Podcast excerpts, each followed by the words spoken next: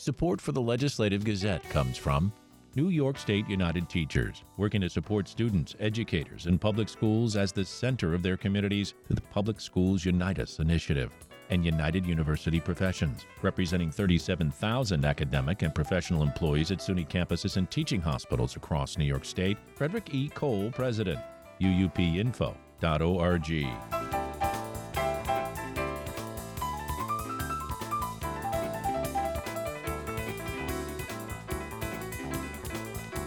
The new year is underway, but Governor Kathy Hochul and New York State lawmakers are still dealing with some issues from last year. As the Legislative Gazette's Karen DeWitt reports, the governor vetoed a number of bills in the waning days of 2023, and that has led to some lingering disappointment. Hochul vetoed several measures that leading state lawmakers championed, including a ban on non compete agreements. The governor tried unsuccessfully to modify that measure so that it would only apply to lower level jobs, but still be preserved for top executives in large corporations or top Wall Street brokers. She also vetoed a bill known as the Grieving Families Act. It aimed to make it easier for families to seek damages for grief and anguish if their loved one died because of a health care or other facility's negligence. And, perhaps more importantly, for lawmakers up for re election in 2024, Hochul vetoed a measure that would have changed public campaign finance laws to expand matching funds for large scale donations. When advocates and some lawmakers complained, the governor's director of communications called some of the bill's extreme proposals that wouldn't be appropriate for the state. Hochul says in her defense the legislature passed over 900 bills in 2023, and 500 of them were during the final week of session. And then at that point, there's no opportunity for negotiation or conversation or understanding the impact that it might have on an agency that now has to staff up 50 more people to accomplish this, and you didn't budget any money. That's usually what happens. She points out that she did end up signing some of the more controversial bills, including the Birds and the Bees Act. That law now bans an agricultural pesticide linked to honeybee die off. Hochul says it's up to her and her staff to decide whether a measure actually lives up to its catchy name. It's just one example of where we have to look at bills that sound good on the face and they always have a great title. Always have a great title. But that does not mean that in its implementation, that it is right for New York. Democrats hold a supermajority in both houses of the legislature. That means they have the power to pass the bills again and then override any potential vetoes by Hochul, enabling the measures to become law. Assembly Speaker Carl Heastie, speaking on Spectrum News Capital Tonight show, says lawmakers, though, are not yet ready to go that route. The legislature, you know, should take that same type of care uh, in doing, uh, uh, you know, overrides. It's like you know those walls are always like nuclear options, and you know you would hope never to have to get to that point. The governor says she hopes this year to begin collaborating earlier with senators and assembly members on controversial issues to avoid vetoes altogether. Let's start the budget earlier. Let's start the bills earlier. Talk to us during the session. And then we can have bills that we've worked on together by the end of June, and we can start signing them right away. Speaker Heastie pushed back on that. He says collaboration is a two way street. In Albany, I'm Karen DeWitt. Worried about the number of people leaving New York, two state lawmakers are calling for the creation of a commission to spend a year finding out why. The Legislative Gazette's Dave Lucas with more. U.S. Census Bureau figures show New York is one of eight states that saw a drop in population in the period of June 2022 through July 2023. Republican Senator Jim Tedisco and Democratic Assemblyman Angelo Santabarbara co authored a new bill that calls for creation of a 13 member bipartisan state outmigration commission. The Capital Region lawmakers say it would look into why people are leaving and recommend policy changes to stop it. Tedisco says as of July 2023, over 631,000 people have left New York since the pandemic. If this continues, uh, this uh, escape from New York, uh, whatever you want to call it, we won't be the empire state anymore. We'll be fast moving towards being called the empty state. And we're not only number one in out migration. Last year during the redistricting and during the census, uh, we were one of seven states that lost another congressperson. Commissioners would be appointed by the governor and legislative leaders. As the bill is written, no current member of the legislature can sit on the commission, and 10 of the 13 commission members must reside in each of the state's 10 Economic Development Council regions. Tedisco fears New York could lose three congressional seats in the 2030 census should current trends continue, further eroding the state's influence at the U.S. Capitol. We don't need any more excuses. We don't need any more talk. We need an action plan.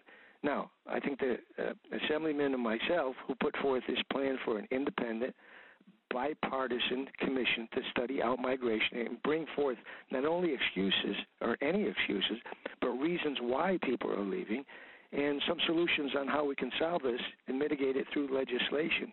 The reason we brought that forth is because uh, nothing's being done. Silence. The status quo continues here. You can't turn your back on this problem and expect it to walk away. Citing a recent comptroller's report on the state's population decline, Santabarbara says outmigration numbers among several issues facing families in New York. We can help identify as many significant factors as we can uh, that can lead to population decline. And from there, uh, our hope is to, uh, to assess the impact of existing laws, uh, regulations and the unique needs of areas of the state. Uh, there'll be public hearings uh, throughout regions of the state because it may differ from region to region. There are some overall issues. You know, affordability is, is a big one right now. There's, there's things that we know of. Crime has been an issue, but there are other issues uh, that we also uh, expect this commission to examine. Areas like agri- agriculture, energy needs, opportunities, uh, healthcare, economic development. Uh, the environment, education, and mandate and tax relief are a few uh, that I, I uh, hope to see in there. Uh, there may be some others as well that I'm missing, uh, but the, the overall goal is to support policy and promote efforts that can enhance and protect our, our communities here in New York State, and also to make our state more attractive and more affordable. Under Tedisco and Santabarbara's bill, hearings would be held in each of the 10 regions within a year with a final report and recommendations due 90 days after that. Empire Center for Public Policy Research Director Ken Girardin is not impressed. This proposal is the sort of silly thing that elected officials pitch when they want praise for talking about a problem without doing the harder work of addressing the problem. The best indicator of a region's economic health is whether people are choosing to live there, and New York's struggle to attract people is a reflection of its sluggish recovery, especially upstate, from the last three recessions. Neither sponsor appears prepared to meaningfully discuss the policies behind New York's competitive disadvantage because it would offend influential groups such as public employee unions and trial lawyers, so we're left with sound bites instead. A spokesperson for Governor Hochul says she will review the legislation if it passes in both houses of the legislature. For the Legislative Gazette, I'm Dave Lucas.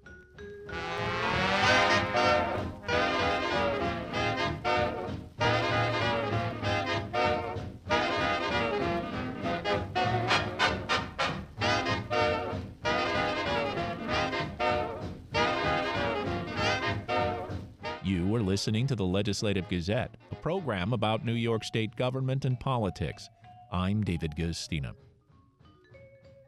This week I sat down with William Aiken, the president of RID, Remove Intoxicated Drivers, about their support of a bill in this year's session to lower the blood alcohol content for drunk driving from 0.08 to 0.05. Yeah, the last significant reduction we've seen in DWI fatalities coincided with two things the passing of the 21 drinking age and the lowering of, of the BAC.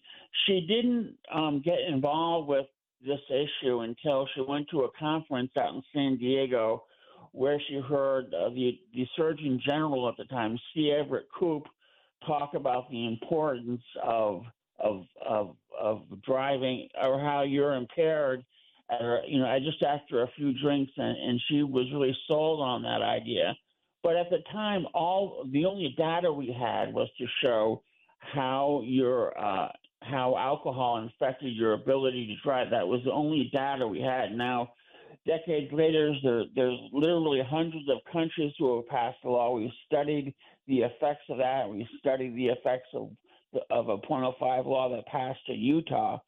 So we, we, it's taken time for the science to get up to speed to where we can really make the argument cohesively. Give us a sense statistically, though, how many people die each year, whether it's New York, the country? What do the statistics tell well, us?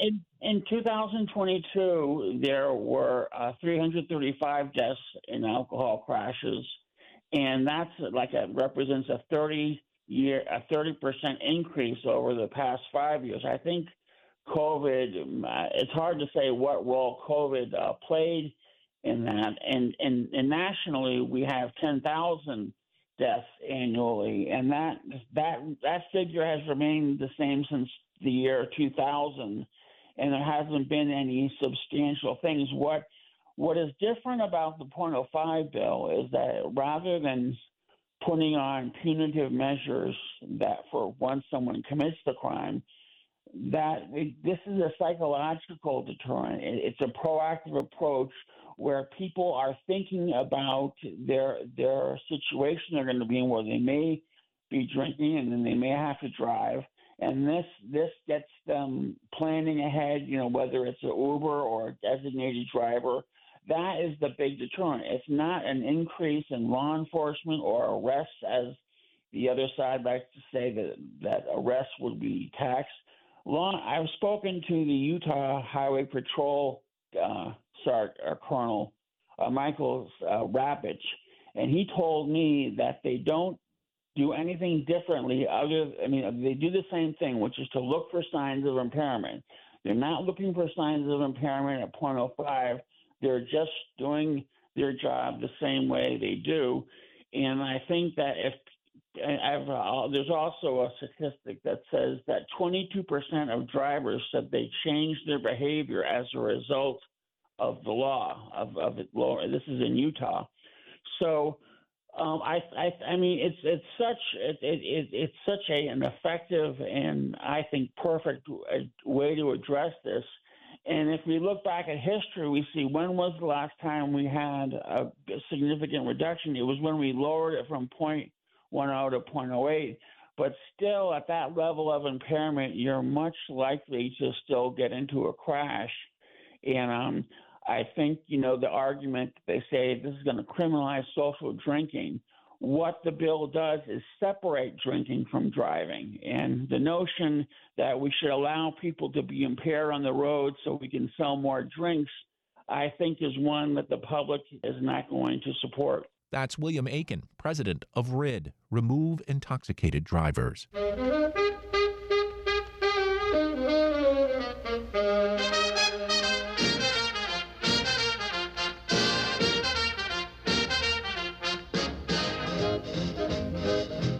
Are listening to the Legislative Gazette, a program about New York State government and politics. I'm David Guistina. History was made in Poughkeepsie Tuesday when Yvonne Flowers was sworn in as the city's first African American mayor.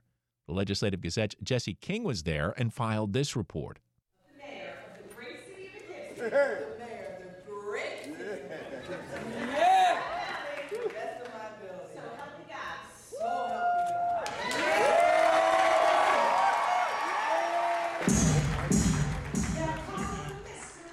Flowers, a former council member from the city's 5th Ward, took the oath of office along with members of the Common Council at her alma mater, Poughkeepsie High School. The Democrat won a decisive victory in each of the city's eight wards in November. In her inaugural address, Flowers stressed a desire to diminish the divide between the city's north and south sides. Since the day I ran for political office, my motto is Poughkeepsie before politics. I vow that I will work hard to make sure decisions will be based on what is best for Poughkeepsie.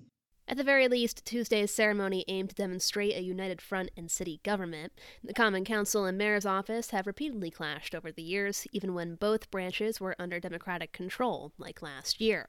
Flowers says some of her main concerns as mayor include public safety, homelessness, youth services, and housing.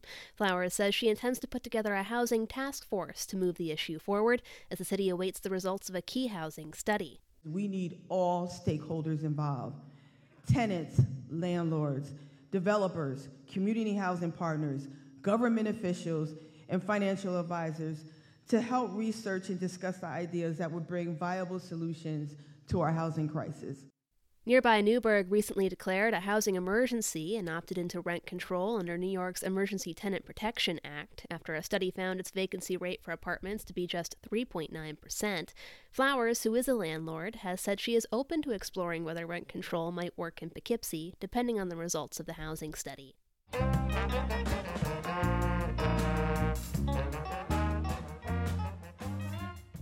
Tuesday's ceremony was largely celebratory in nature, though, with performances by Poughkeepsie High School students and remarks by special guests like New York Attorney General Letitia James.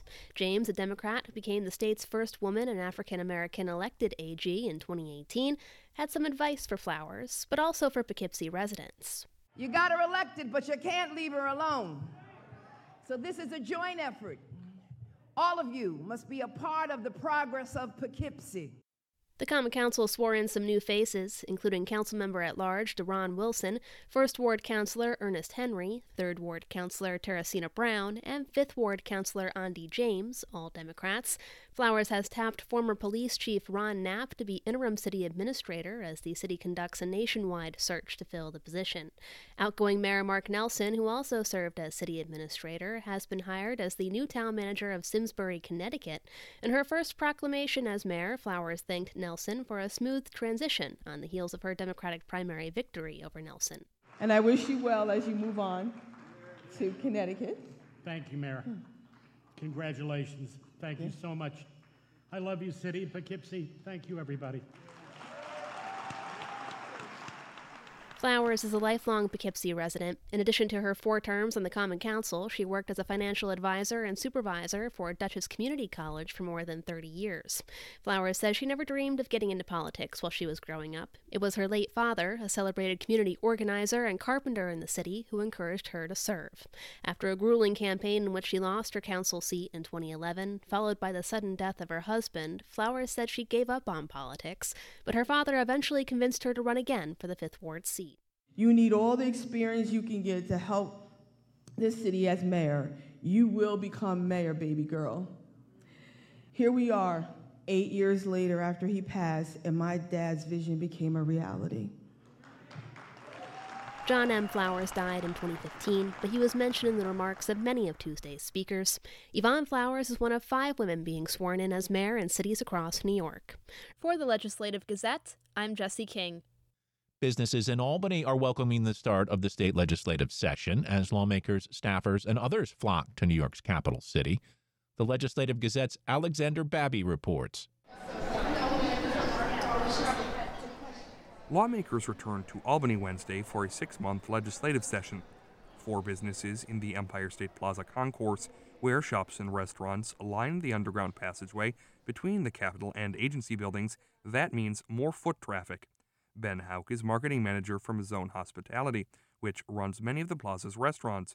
He says the businesses, including the Albany Room banquet facility, see the most traffic, while legislators and the staff and lobbyists who come with them are back in town. January, February, March, April, May. Uh, we're excited to have everybody back, and uh, our chefs are busier than ever.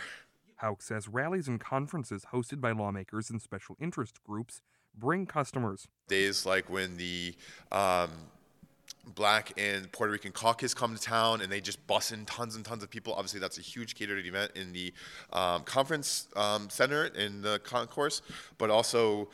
Yeah, they're here for lunch. They're here for breakfast. They're getting their cup of coffee. They're getting that snack to get back on the bus back to New York City or Buffalo or Rochester or wherever um, brought them here to Albany for the legislative session.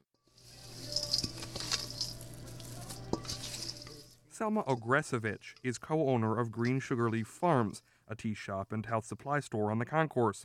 Though the halls of the Capitol are buzzing once again, the state complex is not as busy as years past. Staggered work schedules introduced during the COVID 19 pandemic are still keeping many state employees away from the office during the work week. So we rely on state workers to come down here on their breaks or when, you know, session is back to keep that foot traffic because otherwise after like 3 4 o'clock it's dead the concourse also has its own gym. The return of workers to their desks, many with renewed fitness goals, means treadmills and ellipticals will fire back up. Nadine Lewis is Director of Operations for Retro Fitness Albany. I would say it's only busier because it's a, a busiest time of the year. Um, a lot of those that are busier in their workday aren't necessarily coming during that time. A lot of times their memberships slow down um, if that makes sense, just because they've got a heavy workload and, and sometimes they're just trying to get home at the end of the at the end of a long day. Lewis says a lot of the traffic this time of year is driven by people trying to keep up with their New Year's resolutions. But she says many will hit the gym during stressful times of the session, including the upcoming State of the State and budget period. So sometimes we'll use as a stress release during that times, and sometimes the membership is paused in a sense, um, allowing you know all of the new January gym goers a little extra opportunity to get in here um, until they return after the State of the State has concluded. The regular session runs until June 6th. For the Legislative Gazette, I'm Alexander Babby.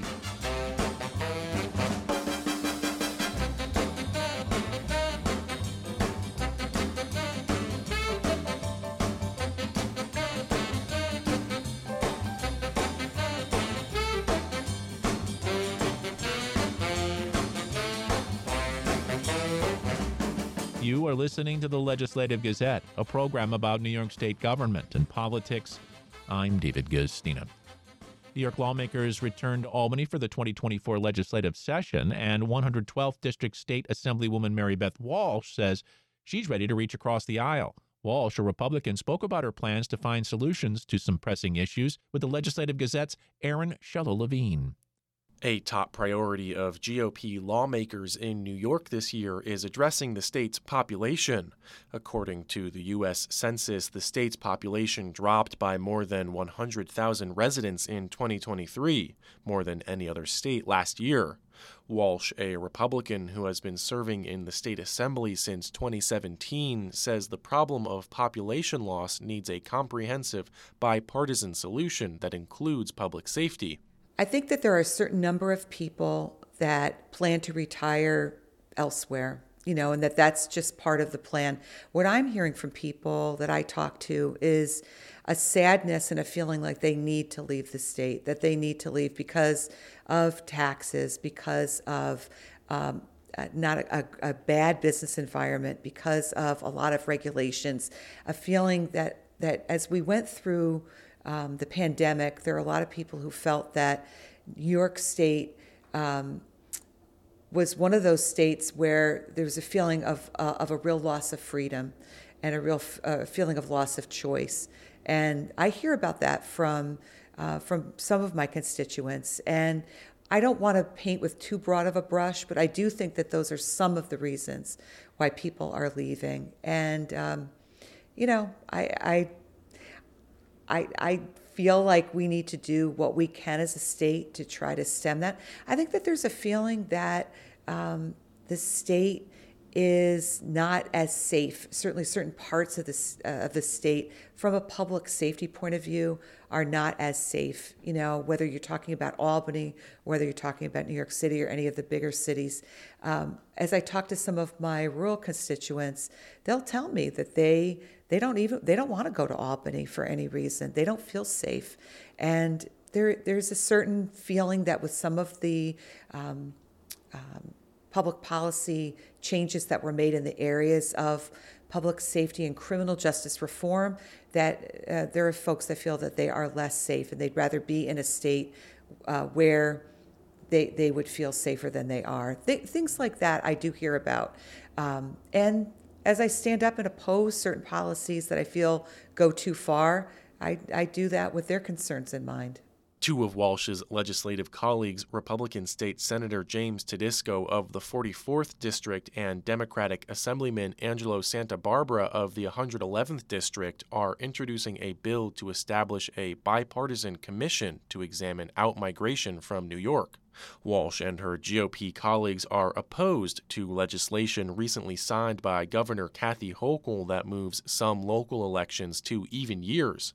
While supporters say the new law will increase voter participation, opponents contend local contests will be overshadowed by national elections. Yeah, well, that's I'm carrying that bill, that repealer in the Assembly. Um, Senator Mark Walczyk is carrying it on the Senate side, and I've been pretty outspoken about this bill, um, the previous bill, the bill in chief, um, since it was first rolled out. I, I've done any number of columns and interviews about it. I just think it's a very bad idea. Somebody like myself that came up through local government and served as a zoning board member, planning board member, and then elected as a town board member for eight years, where I'm at the, you know, was at the way end of the ballot and in some very tight races.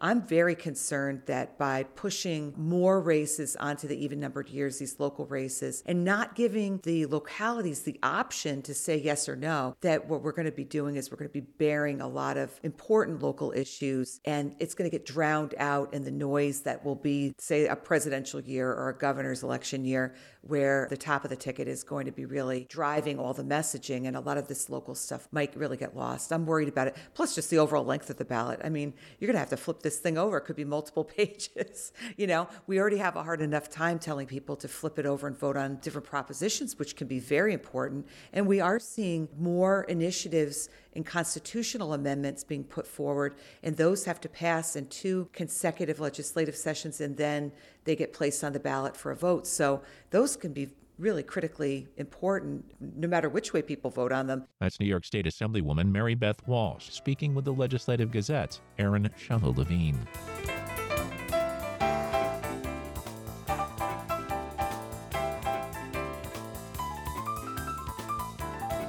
That about does it for this week's show. The Legislative Gazette is a production of WAMC Northeast Public Radio. We had help from the New York State Public Radio Network. You can listen to the Legislative Gazette anytime at WAMCpodcast.org or anywhere you get your podcasts. Look for program number 2401 and join us again next week at this same time for more news on New York State government and politics. For the Legislative Gazette, I'm David Guistina.